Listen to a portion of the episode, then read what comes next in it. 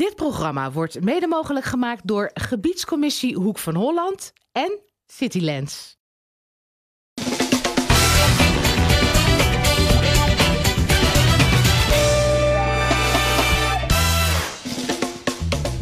Goedendag en van harte welkom bij FC Rijnmond. We gaan het komend half uur praten over topvoetbal in de regio. Aan het eind van het programma ook natuurlijk aandacht voor andere sporten in de regio. Maar eerst dus zoals gezegd voetbal en dat doen we met de heren aan tafel. Huisanalyticus Emiel Schelvis. Nou je mag wel vrolijker kijken, want dit... Uh, hè? Jeetje. Ja, is, uh... ja, ik vind het niet gezellig Oh. zo. Uh, Rijnmond sportjournalist uh, Vrolijk Ruud van genoeg? Ja, zeker weten. en topsportcoach Robin van Galen, van harte welkom. Je hebt ook een boek geschreven. Ja. Daar gaan we het uitgebreid over hebben natuurlijk. Dilemma's voor topcoaches. Ja. Ik ga je straks ook wat eh, dilemma's voorleggen. Want eh Feyenoord en Sparta, hè, het kan wel beter na afgelopen weekend. Twee keer 0-0. Ik vind het gek dat ik niet vrolijk kijk. Je hebt ongetwijfeld gekeken. eh, Ja, en dan vraag ik me toch af, wat is nou het grootste verschil tussen Feyenoord onder Dick Advocaat en onder eh, Jaap Stam? Resultaatgerichter en eh, meer punten. Eh, ook misschien wel iets makkelijker programma. Maar eh, uiteindelijk moet je het maar gewoon doen. En dus het is wat stabieler, wat compacter, daardoor meer resultaat. Dik pak 2,2 punten gemiddeld. En Jaap 1,2. Dus daar is alles mee gezegd Dat eigenlijk. scheelt wel heel veel inderdaad. Resultaatgericht zoals Ja. je zei. Eh, Ruud, goed nieuws voor de supporters van Feyenoord Ja. die naar Porto Ja. reizen. Een eh, hoger beroep heeft eh, uitgewezen dat Feyenoord alsnog toeschouwers, de Feyenoord-fans alsnog naar binnen mogen, moet ik zeggen, bij Porto tegen, tegen Feyenoord. Dus, Ja. dus dat was, Feyenoord werd gestraft voor vuurwerk in Bern. Ja. Daardoor mochten er geen supporters mee naar, naar Porto. Nou, uiteindelijk het hoger beroep heeft uitgewezen dat Feyenoord wel supporters mee mag nemen. Dat de geldboete van 55.000 euro, die blijft staan. Ja, Maar de straf is omgezet in een voorwaardelijke straf. En nou maar hopen dat de supporters zo snugger zijn om niet opnieuw vuurwerk af te Nee. gaan steken. Maar Ruud, denk je eh, niet dat de ja. burgemeester van Porto een klein telefoontje heeft gepleegd naar het hoofdkwartier van de UEFA? Ik geloof niet dat ze daar bij de UEFA gevoelig voor zijn. 2000 Rotterdammers met een, eh, Nou ja. zonder kaartje daar Ja. door de stad zwerven. Die dan zeggen van, ik, je kan hem nergens kijken die wedstrijd. Dan krijg je echt ellende. Maar dat was in Napels toch ook, toen waren het er 500, maar toch? Ik denk dat ze eigen voor de geld hebben gekozen. Emiel, gisteren Blauwbekken bij Sparta. Voor jou ongetwijfeld het hoogtepunt. eh, ja, wat voortkomt uit een dieptepunt. Namelijk het eerbetoon voor eh, Pim Verbeek. In de 63e minuut. Op 63-jarige leeftijd overleden vorige week. Ja, was het een, eh, een waardig eerbetoon? Ja, voor mij stond het hele weekend in het teken. Trouwens, de weken daarvoor ook Mhm. al. Toen het eh, ineens heel snel achteruit ging met Pim. Stond in het teken van, eh, van het inderdaad veel te snel overlijden van, eh, van een man die ik eh, tot, eh, ben ik heel blij mee, eh, tot mijn vriendenkring mocht rekenen uiteindelijk. Na zoveel jaar ook professioneel met hem te zijn omgegaan. En waar En veel de, de uitvaart, ik ben er zijn. vrijdag, als je me even laat uitpraten, ik ben vrijdag ook op de uitvaart geweest. En dat was helemaal indrukwekkend, want dan kwamen ze uit alle eh, windstreken eh, waar hij had gewerkt, kwamen ze daar langs, uit Korea. Uit Australië waren ze zelfs overgevlogen. Ja, dat was, dat was heel, heel, heel bijzonder. En die minuut op het kasteel gaf daar nog wat extra cachet aan. Want waar Pim ook was ter wereld, het kasteel is altijd zijn kasteel gebleven. Sparta was altijd zijn eerste liefde. En ook wat voetballen betreft zijn enige liefde. Mooi gezegd. Pim Verbeek dus. Ja. Eh, Feyenoord speelde dus eh, doelpuntloos gelijk in Arnhem. En Dick Advocaat eh, die baalde na afloop flink van het aantal gemiste kansen. Ja, het frustreert wel, want die kansen, die- er er staat een kans bij, die moet je, die moet je maken. En dat gebeurt niet. En, en, en dat, dat, dat moet beter. De bezetting voor de goal moet beter. Als je hoeveel keren we via de zijkant er door zijn gekomen, dan moet de bezetting sneller zijn. Dan moet je niet gaan lopen als die er al is, die, die rechtsbuiten of die rechtsback. Dan moet je er staan en dat, dat gebeurde niet goed. Wat een ongelofelijke kans krijg jij nog eh, vlak voor tijd om de winnende binnen te schieten. Had je misschien iets te veel tijd? Ja, iets te veel tijd. Ik weet niet, ik dacht eh veldsobbelig en eh, ja, ik durfde niet aan om in één keer te schieten. En, eh, waarschijnlijk daar wel, eh, daarvoor moeten kiezen. Maar eh, we hebben genoeg meer, we hebben meer kans gecreëerd dan alleen die. Dus ja. Ja, on- ongelooflijk hè, hoeveel kansen jullie in de tweede helft nodig hebben en dan toch niet scoren. ja, we hebben veel kansen gecreëerd, maar ja, het is de laatste week ja, moet, krijgen we veel kansen, maar moeten, moet- meer ballen moeten erin en ja, daar moeten we gaan werken. Ja, Emiel, je zou toch zeggen, een groot talent benut wel zo'n kans. Hij, eh, Nou, wat je aan hem ziet, en je ziet het met name in de manier als hij als voorste middenvelder druk gaat zetten, dat hij heel vaak overtredingen maakt. Dus hij weet dan niet de, laat maar zeggen, de juiste timing eh, te gebruiken om, eh, laat maar zeggen, die druk die je dan wil gaan zetten als team, Mhm. om dat op de juiste manier. Dus hij gaat tikt hij net iemand aan. Dus hij, hij heeft het over van net niet de goede beslissing. Nou, en dat moet er, moet er nog bij hem in gaan komen. Maar is hij dan wel het grote talent, Ruud? Jawel, hij is pas 18, hè? Kom nou, op. ik vind hem niet het grote talent. Ik bedoel, we zijn eh, de afgelopen jaren, tenminste de afgelopen anderhalf jaar verwend door de Europese uitwedstrijden van Ajax. Als ik zal zien hoe ze daar met dat soort zaken omgaan, met dit soort kansen, Mhm. denk ik, ja, dat zijn grote talenten en Kutsu helaas niet.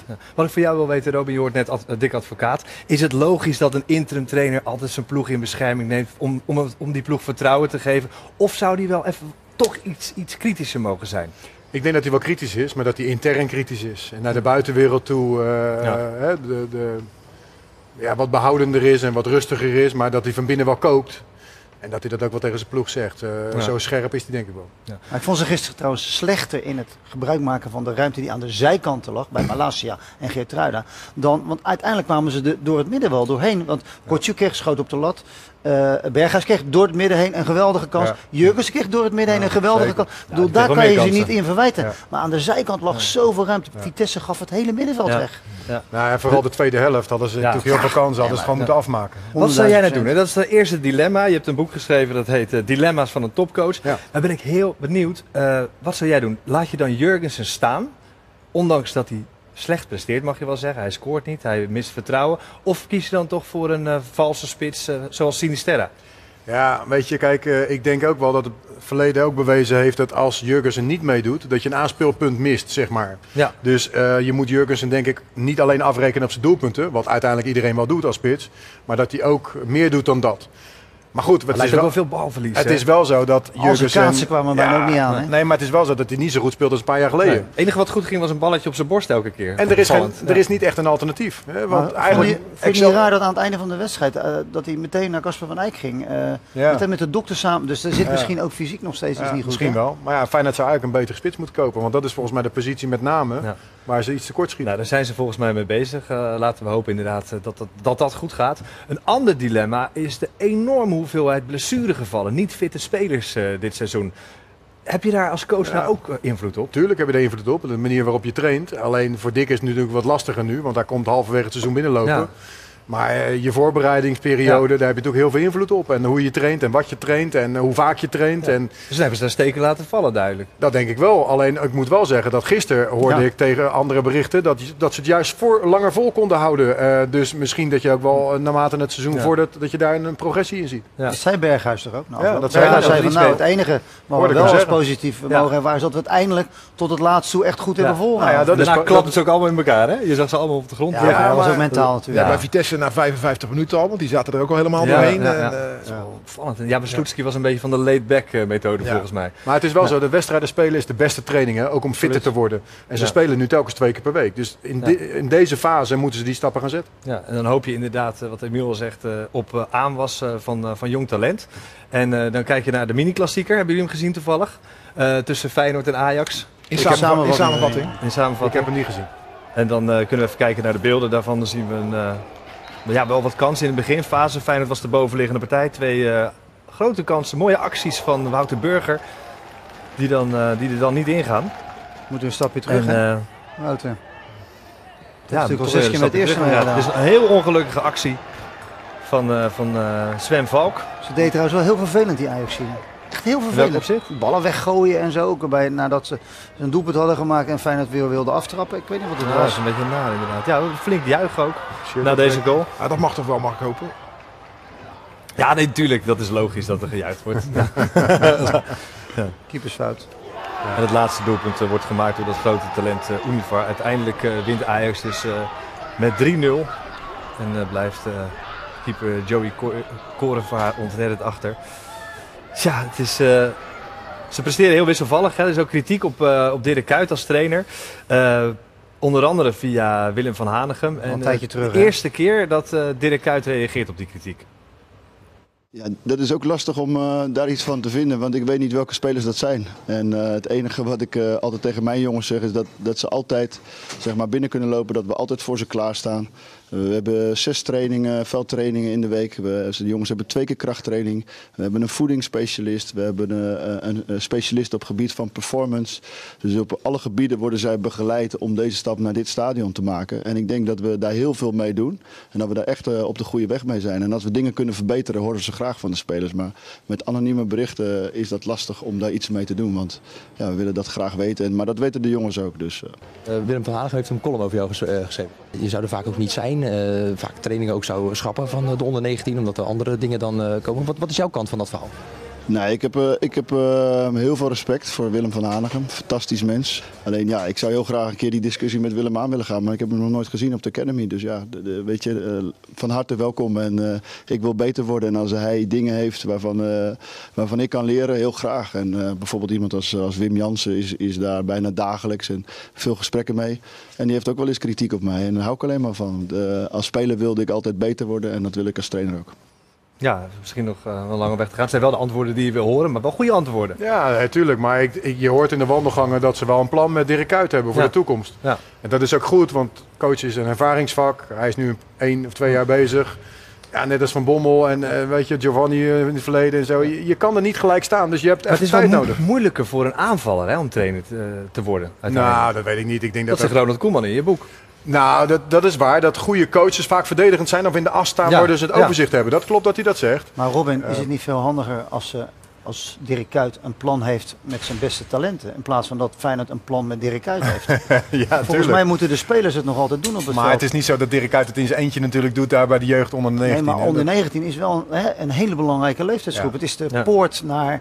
eh, En hoe vaak is het al niet misgegaan met talenten naar de Kuip? Nou, we hebben allemaal eh, het verhaal natuurlijk van de keukenkampioen-divisie. Eh, het niet instromende piramide. Nou, dat wordt week in, week uit wordt het ze nog voor de voeten gegooid. Ja. Dus juist die onder 19 is een Ja. hele belangrijke eh, lichting geworden. En dus, ik hoorde Dirk praten over een performance trainer. Ja. Nou, ja, Nou, dat, is vind ik interessant, want daar gaat het natuurlijk om. Nou, is iemand is dat- mentaal geschikt? Tegenwoordig is dat heel normaal. Hè, dat het iemand is die of een teamontwikkelaar is. In het boek eh, Ronald Koeman werkt met René Velen. Dat precies. teamontwikkelaar bijvoorbeeld. Ja. Ehm, maar ook bijvoorbeeld mental coach. Hè. Het is heel normaal dat je niet alleen technisch, tactisch, fysiek traint. Maar juist ook met die mentale Ja, tak. maar hij, wordt, Van traint. Hanegem en, en Jansen, die, die zijn niet van de mental coaches. Ja, hoor. maar dat hoort er, wel, hoort er wel bij. Wat doet en een dat is ook heel performance, normaal. wat doet een performance trainer? Dat kan iemand zijn die individueel met spelers werkt op mentaal gebied. Mhm. Dat kan ook iemand zijn die in groepsgesprekken probeert van een groep mensen een team te bouwen. Dus het, dat, ik kan er niet over oordelen hoe het bij Feyenoord geregeld is, maar eh, dat kan op verschillende vlakken. Maar Feyenoord heeft inmiddels toch wel wat mental coaches. Hè? Wat Tuurlijk. aandacht voor het eh, mentale proces van spelers. Zeker. Maar, en dat uit, is ook belangrijk. maar uit die kritiek blijkt soms dat, dat, dat het alleen maar gaat om het trainen.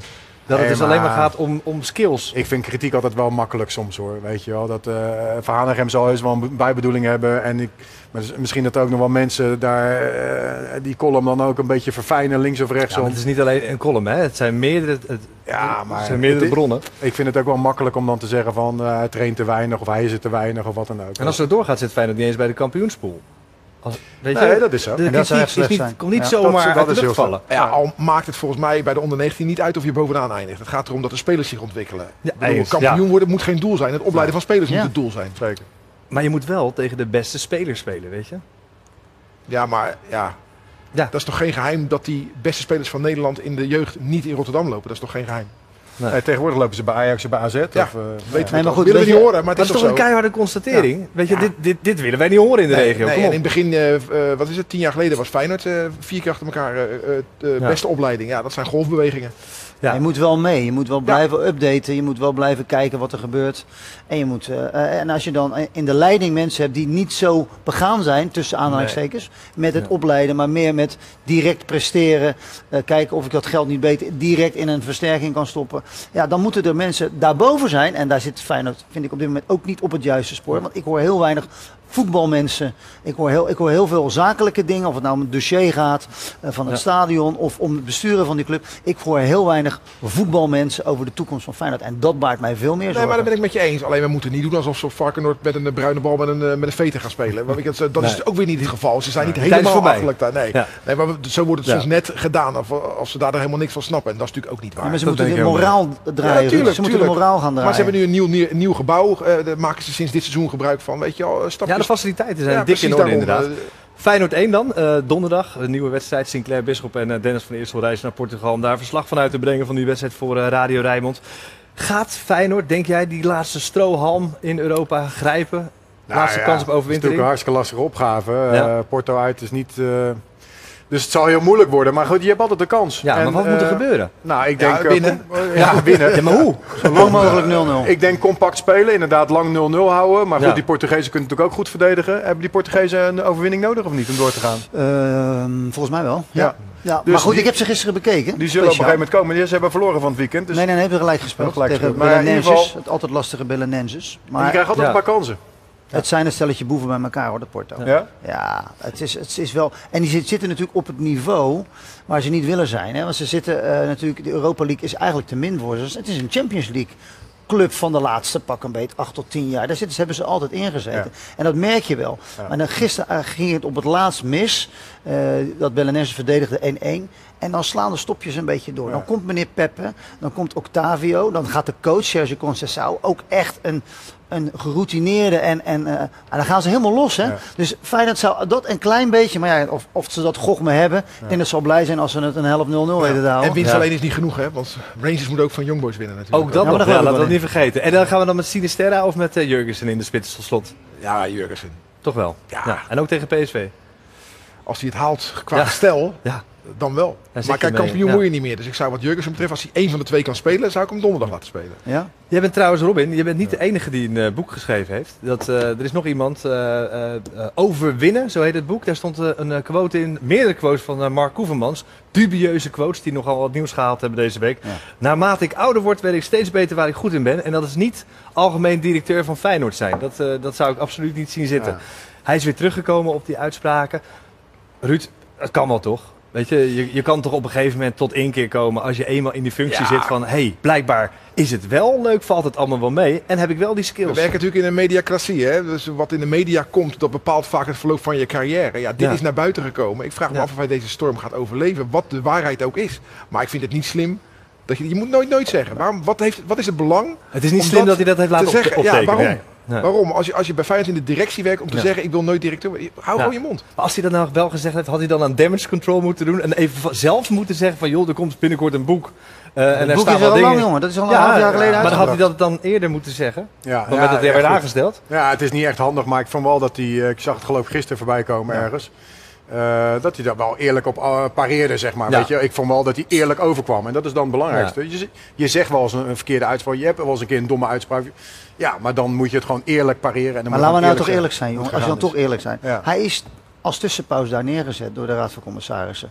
Hij was al interim en hij is Mhm. nog steeds, ondanks dat ze die functie bekrachtigd hebben, nu als zijnde werkelijk de man die algemeen, hè, het algemeen directieschap eh, heeft aanvaard. Tot de kandidaat die ze allemaal zo graag willen, wel degelijk toch wil. En dat gaat een keer gebeuren. Dat kan kort zijn, laten we het hopen dat het kort is voor Feyenoord. Iets langer, maar uiteindelijk komt Robert Eenhoorn een keer naar Feyenoord toe. Maar dan moet wel alles duidelijk zijn over waar Feyenoord welk pad ze met dat stadion. Want dat blijft ook maar voor het eilen, hè, dat dossier. Wie geeft er nou eens echt een klap op? Eh, als dat duidelijk is, dan eh, is Robert Eenhoorn voor mij nog altijd een kandidaat. Ooit om- gaat het gebeuren moet gaan ja, het moet, ja, wij waren trouwens eh, gisteren bij die wedstrijd van Sparta, alle drie, waren we daar, blauwbekkend in, op het kasteel. Eh, 0-0 werden tegen Heracles. Opvallende basisplaats voor Halil Dervisoglu. Als je Ja. kijkt naar de afgelopen wedstrijden was het toch eh, Lars Veldwijk.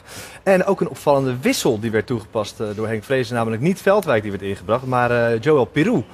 Ja, en na afloop sprak ik ook nog met Lars Veldwijk. En die was absoluut ja. not, not amused. En die heeft ook gezegd van, ja, ik, ik ga gewoon weg. Ja. Ja. Nou ja, dat heeft hij natuurlijk wel vaker gezegd. Hij, en, maar in de winter gaat hij echt weg. Die komt ja, die, die komt niet meer ja, dat was een kwaadheid van gisteren. Ik bedoel, Ja. Dat, dat is, daar heeft hij ook recht op. Het is een sportman. Ik bedoel, en de weken daarvoor had hij net weer een beetje eraan kunnen ruiken. Ja. Ik vond eh, eerlijk gezegd Vrezen zijn uitleg wel redelijk plausibel. Hij keek naar eh, eh, laat maar zeggen, het voetbal wat Heracles speelde, Mhm. wat veel verzorgder was als dat van Sparta. Eh, Sparta kwam, eh, die, die spitsen die werden eigenlijk constant door eh, inzakkende middenveld. Zij maakten steeds driehoekjes en Sparta kwam er niet aan. Ja. Dat gaat Veldwijk ook niet veranderen. De laatste tien minuten met die rode kaart Ja, ja, ja. had Veldwijk absoluut een rol gehad. Maar toen had. Vrezen al drie keer gewisseld. Toen ging het niet meer. Maar als we nou heel even gaan, eh, gaan filosoferen. Hè. Veldwijk is toch een beetje plan B eh, beland bij, bij Sparta. Zou hij niet de ideale noodoplossing zijn voor Feyenoord? Dat zo moeilijk tot scoren komt. Ja, weet je, het is lastig. Kijk, ik, ik denk dat Feyenoord zoekt in een hogere categorie. Hè? Dat is wel een beetje een stand van Feyenoord ver- verplicht. Met alle respect voor Lars Veldwijk. Maar noodoplossing, hè? Dan Ja. krijg je Michiel Kramer eh, idee. hè? Ja, maar ja, goed. Dus de- iedereen kent eh, de effecten Ja. eh, van... Dat is positief en dat kan ook heel Voor één negatief zijn. seizoenshelft, Ruud? Ja, ik denk dat hij daar niet goed genoeg voor is. Inderdaad, dat was Michiel Kramer ook niet. Hij heeft wel zijn goaltjes meegepikt in de, in de Kuip. Maar eh, uiteindelijk geen doorslaand succes gebleken. En dat, ik- nee, ik, ik denk dat Veldwijk zijn hel lekker voor heel veel geld in het buitenland moet gaan zoeken. Ja, dat is ook wat, wat hij graag wil. Hij zou zelfs naar eh, Iran eh, willen gaan dit keer. Moet je wel heel graag weg willen hoor. Omdat hij, omdat hij geen, omdat die relatie natuurlijk voorbij is. Eh, maar hij ziet zelf ook komst naar Feyenoord wel zitten, heeft hij aangegeven. Dus eh, Aan jou toch? nou, wie weet. jou Ja, dat heeft hij het, gisteren tegen mij gezegd. Klopt. Moet je doorgeven. Ja, moest ik even doorgeven. Ja, ja dus we kunnen nu bellen. Lars Veldwijk is eh, Ja, hij beschikbaar. doet zijn zaken. Ja, ja, Frank Arnissen kunnen we hier in beeld brengen. Eh, dan gaan we naar eh, Excelsior. Ja, ik ben heel benieuwd. Jij, praat je nou veel met eh, Ricardo Moniz? Zeker, wekelijks. Ja? Ja. Ik ben, eh, een, ik ben een paar keer per week op de club en dan praat ik of met Ricardo of met de directie, eh, Ferry en Daan. Ja. Of met bestuur of eh, kijk een wedstrijdje. En wij hebben het aan tafel hebben we het best, best vaak. De laatste tijd gaat het Iedere heel week, goed. man. Ja, we hebben, het- elke week hebben we het misschien wel over Ricardo Moniz. Maar Heerlijk, toch? het nodigt ook wel een beetje uit. Het is een markante trainer. Ja, gewoon, En wat opvallend is, hij traint zelf harder soms dan, dan, dan zijn groep. En dat is natuurlijk heel opvallend om te zien. Hoe, hoe sta jij daarin? Is dat noodzakelijk voor een trainer om te doen? Nou, weet je, dat, eh, Ricardo is gewoon echt een hele interessante kerel. Een hele interessante man met een aparte spelopvatting. Vind ik heel interessant als je het zo zegt. Wat doe je ermee? Nou ja, omdat hij anders is dan anders. Ja. En ik vind dat heel leuk. Ik vind het juist heel fijn dat we bij Excelsior, een club die graag innoveert, die graag anders denkt, Mhm. Anders wil zijn dan de gemiddelde voetbalclub, dat we een trainer hebben die anders is dan de gemiddelde Maar trainer. ben jij eh, als bestuurslid betrokken geweest bij zijn aanstelling? Zeker. Heb jij ja gezegd? Zeker. Want ik vind hoe hij af en toe zijn spelers aanpakt. Heel directief. Ja, ik, ik, Ja. ja. ik ben daar niet zo van Hebben gecharmeerd. wij al eens een discussie over gehad, weet je nog? Ja, dat weet ik wel. Ja, maar maar ik- weet je, ja, het is anders. Je moet ervan houden. Maar ik moet wel zeggen Hij dat... praat geen, geen, geen onzin, zeggen Nee, de spelers. Nee, nee, nee. Spe- Maar, Ik zou je zeggen Ja. dat spelers met hem weglopen, die eh, bijvoorbeeld Rij Vloed is deze zomer naar ons gekomen omdat Ricardo onze trainer was. Ja, maar die speelde ook altijd, hè? Nee, maar eh Rij eh, heeft een hele goede fase gehad bij Eindhoven onder Ricardo. En het was voor hem een drijfveer Ja. om bij Excelsior te komen, omdat Ja. hij daar goede herinneringen aan had. Ja. Het, je kan alles van de man zeggen, maar hij is wel begaan met zijn spelers. Hij doet extra trainingen. Ja. Ik kan me herinneren, een paar weken geleden was er, hadden ze een vrije dag. En hij gaat op zijn vrije dag extra trainen met de geblesseerde spelers. Ja. Spelers die terugkomen. Nou ja, Nou, welke trainer doet Ik dat? Twijfel, ik twijfel voor geen Nee. meter aan zijn inzet. Nee. Daar twijfel ik Maar is hij tactisch beïnvloed, te beïnvloeden? Of is hij ook heel star daarin? Nou, hij heeft natuurlijk zijn eigen spelopvatting, maar hij heeft natuurlijk ook mensen om zich heen verzameld binnen de staf die hem ook voeden met informatie. Ja, want tegen Roda gebeurde het toch vorige week. Ja. En het heeft hem geen wind eigenlijk, want hij heeft twee keer gewonnen. Is hij toch afgestapt van Luigi op 6 voor de defensie.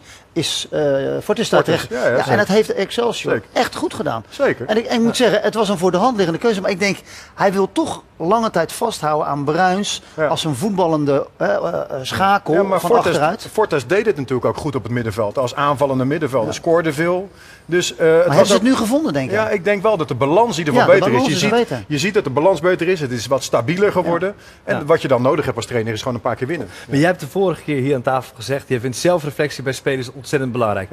Is er ook Ricardo Moniz iemand die ook weet je, zelfreflectie kan doen, in de spiegel kan kijken? Ja. Zijn manier van coach, is hij coachbaar? Ja, nou ik, nou, ik coach hem, dat is een groot woord. Dat, dat, wil ik niet zeggen. Ik praat elke week met hem. En dan merk ik in de gesprekken, en Veridaan heeft ook vaak gesprekken met Mhm. hem. Je merkt in de gesprekken dat hij open staat voor je mening. Hij denkt erover na en hij doet echt niet alles wat wij zeggen.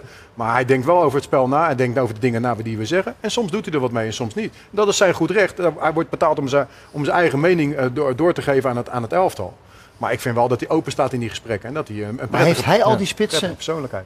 op, of zijn die, al die spitsen die gekomen? Want eigenlijk is Rijvloed ook een, uh, weliswaar Aanvallende nu middenveld, maar een middenvelder. ongebouwde Ja, is wel spits. op. Ja, oké, maar, uh, maar... Die maar zie jij je hebt- graag op de je hebt spitspositie, ja. Ja, je hebt Stijn Meijer, je hebt uh, Zwarts, je hebt. Omers- je hebt eigenlijk drie spitsen. Drie Ja, echte maar nummers Joel- 9, vind ik. Joel speelt ook aan de linker en de Ja, rechter. maar het is wel een nummer, je ziet Hij- het nu ook. Je, je hebt vijf spelers, je hebt Ja. vijf spelers die vijf goals op meer gemaakt hebben. Dus dat is een ongekende luxe. Ja, maar Alleen dat is- verdedigend gaat maar, het... dat, eh, nou, maar dat is toch ook heel prettig. Maar ook drie voor één positie, Peter. Drie Ja, voor één ja, positie, dat dat is is best wel moeilijk. dat is je, inderdaad. je ziet ook aan de Excelsior de opstellingen dat we switchen tussen 4-4-3, 4-3-3 en 4-4-2. Ja. Nou, en met 4-4-2 heb je iets meer ruimte voor die spitsen. En bij 4-3-3 ga je het op een andere manier Ja. invullen.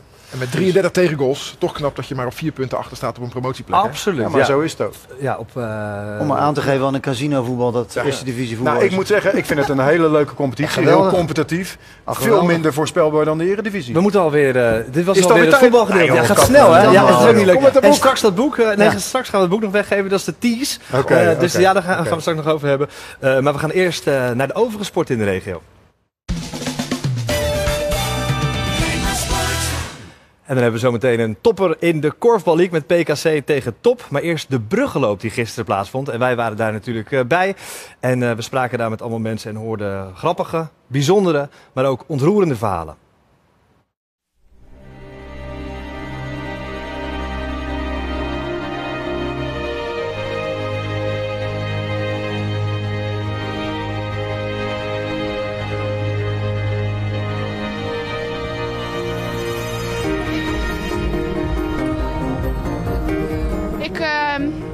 Heb in februari mijn laatste chemokuur gehad. En uh, ik ben in half september begonnen met lopen. Ik heb een marathon hiervoor gelopen, hier in Rotterdam ook. En nog, ik heb twee keer in Rotterdam gelopen. En nu kom ik van min 10. En nu uh, dit.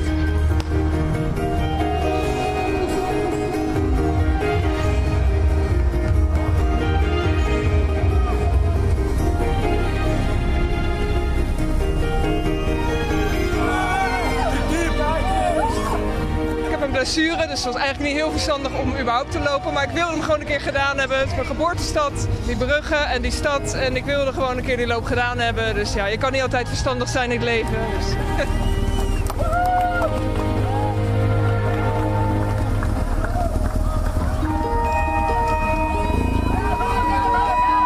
Iedereen zei, veel om mij heen maar is, moet je dat nou doen in zo'n korte tijd? 15 kilometer. Ik heb nieuwe hardloopschoenen moeten kopen, want ik had nog de schoenen waar ik mijn laatste marathon op gelopen had. Dus ik moest nieuwe schoenen. En die man die zei ook in die winkel, ja maar dat is te kort. 15 kilometer voor het wat jij getraind hebt is te kort. Dat moet je echt niet doen, dat raad ik je echt af. En ja, ik ben dan toch wel een beetje een vechter. En denk je, ja wat, te kort. Dat gaan we meemaken, dat gaan we zien.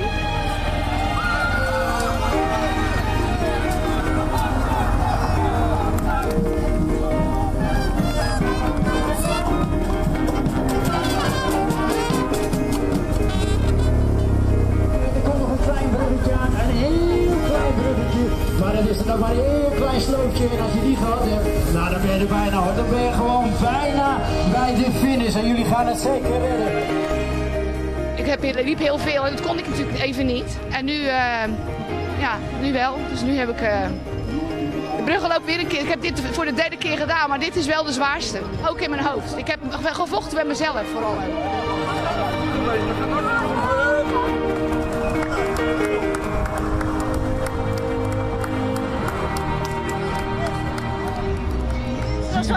Als je zag zo uh, al die lichtjes ook van de lopers, dat was prachtig. Volgend jaar weer. Ik moet in februari weer terug naar het ziekenhuis.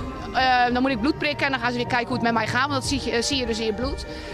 Dus ik ga die medaille meenemen en mijn arts gaat dan vragen aan mij hoe gaat het met je en dan ga ik zeggen zo gaat het met mij alsjeblieft.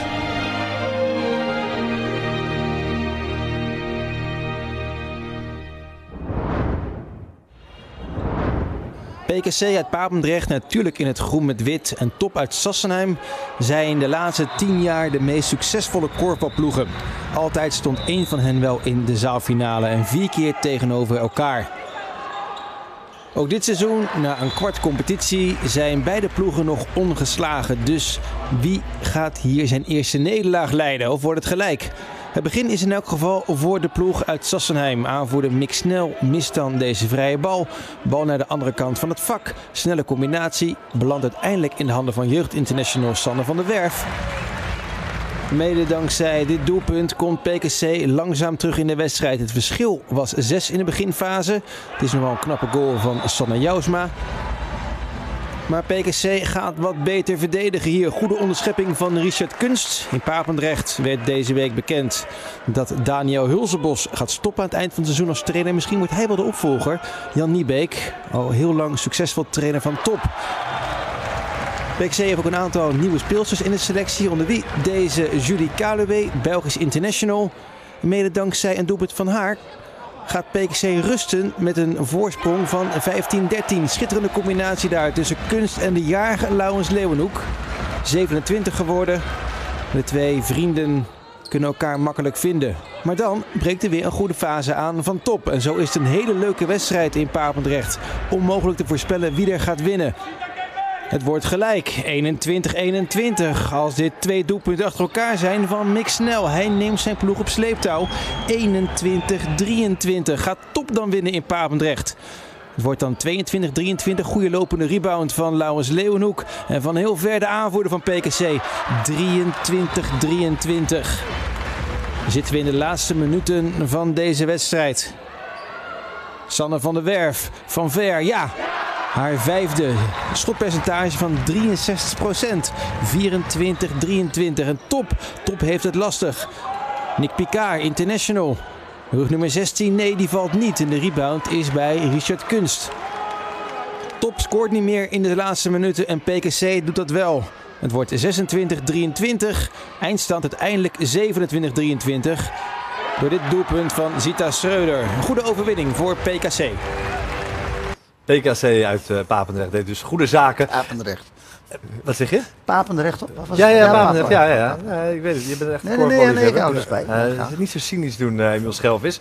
Uh, een van de mensen die jij gesproken hebt is de oud-trainer van PKC trouwens. ben, ben Krum. Krum. Ja, daar heb je mee gesproken. Legende. Maar ook met voetbalcoaches. Hè. Je hebt met Ronald Koeman, Louis van Gaal, oud-trainer van Feyenoord. Gert-Jan van Beek heb je nog mee gesproken. Sarina Wiegman. Nou ben ik heel benieuwd. Wat is nou het belangrijkste inzicht in dit boek? Ja, voor jou? Elk hoofdstuk heeft echt waardevolle lessen, denk ik. Uh, ik vond Gerbrands, uh, hoofdstuk 3, uh, directeur van PSV, die momenteel natuurlijk best zwaar heeft. Hè? met, met aardig wat dilemma's, denk mm -hmm. ik, momenteel. Ja, denk ik ook. Naar heel, veel, heel veel wijze lessen op het gebied van leiderschap, op het gebied van de organisatie leiden. Ja. Met Gert-Jan van Beek vond ik heel leuk om terug te blikken ook op de cultuurverandering, de boodschap. Hij wilde die cultuur bij Feyenoord veranderen naar een veel Ja. meer topsportcultuur. Is niet Ja. gelukt. Nee. Waarom is dat nou niet gelukt? En ook eh, daar heeft, vertelt hij openhartig over in. Maar even heel kort, wat is het belangrijkste inzicht dat jij hebt gekregen? Nou, met name over op het gebied van leiderschap vond ik met Gerbrands dat hij zei van... eh, eh, je plant heel, altijd heel je agenda bomvol. Je moet Ja. gewoon meer tijd hebben in je agenda om je mensen goed te laten functioneren. En dat vond ik eigenlijk een eye-opener die we allemaal in ons zak kunnen steken. Want alle onze agenda's zitten bomvol. Maar eigenlijk moet je dat niet doen. Nou, het zijn eh, dilemma's van een topcoach geschreven dus door eh, Robin van Galen. Wil jij nou een exemplaar? Ga dan naar onze website rijnmond.nl en dan zie je precies wat je moet doen om hem te winnen. We geven twee exemplaren weg. Eh, donderdag zijn we natuurlijk bij die kraker Porto Feyenoord. cruciale wedstrijd in de Europa League. Vanaf woensdagochtend zijn Sinclair en Dennis er al om verslag te doen van alles wat daar gebeurt. En donderdagavond dus live op de radio. En vrijdag een nieuwe FC Rijnmond met Bart Nolles. En dan schuift René van Eck aan. En ik spreek je maandag weer. Tot dan.